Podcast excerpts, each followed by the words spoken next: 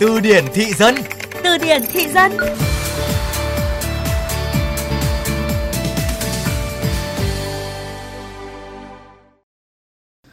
Trong xa thì tưởng hàng fake, lại gần thì hóa ra hẳn là hàng pha ke cơ ạ. Đến văn mẫu tỏ tình còn pha ke nữa tôi mới chịu anh đấy.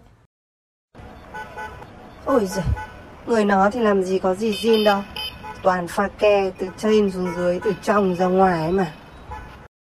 Hàng fake hay hàng pha ke chắc không còn là điều gì xa lạ với bạn đúng không nhỉ? Pha ke đọc là fake là một từ tiếng Anh có nghĩa là làm giả, làm nhái. Hàng pha ke được hiểu là hàng giả, hàng nhái. Nhưng với ngôn ngữ của giới trẻ thì từ pha ke đã được dùng với vô vàn các biến thể với các ý nghĩa thú vị khác nhau.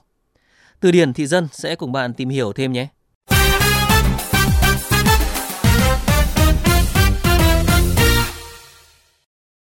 Từ pha ke bỗng dưng trở nên siêu hot vào thời điểm năm 2020 khi là từ khóa cho một phần thi có phần vui nhộn trong khuôn khổ cuộc thi rap Việt mùa 1.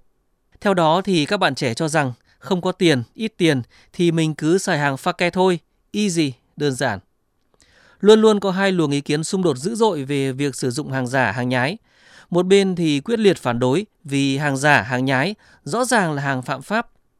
Việc dùng hàng giả, hàng nhái cũng là tiếp tay cho tội phạm, là tự hạ thấp nhân phẩm con người. Tuy nhiên, phần đông hơn, hung hãn hơn, vô tư hơn thì cho rằng dùng hàng pha ke là hợp túi tiền, là hợp thị hiếu, là hợp văn hóa, chả có gì sai. Hàng pha ke giờ bán đầy đường, thậm chí bán công khai trong cả các trung tâm mua sắm lớn.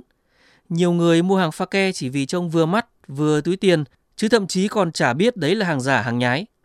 Nhưng thôi, xử lý hàng hóa giả, nhái, pha ke là việc của lực lượng chức năng, quản lý thị trường.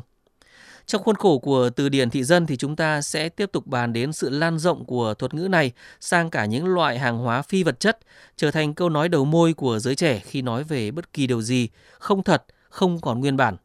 Điển hình như là nhan sắc pha ke, mô tả các bộ phận cơ thể đã được ờ, thẩm mỹ, sửa chữa như là mũi pha ke, môi pha ke, ngực pha ke, mông pha ke.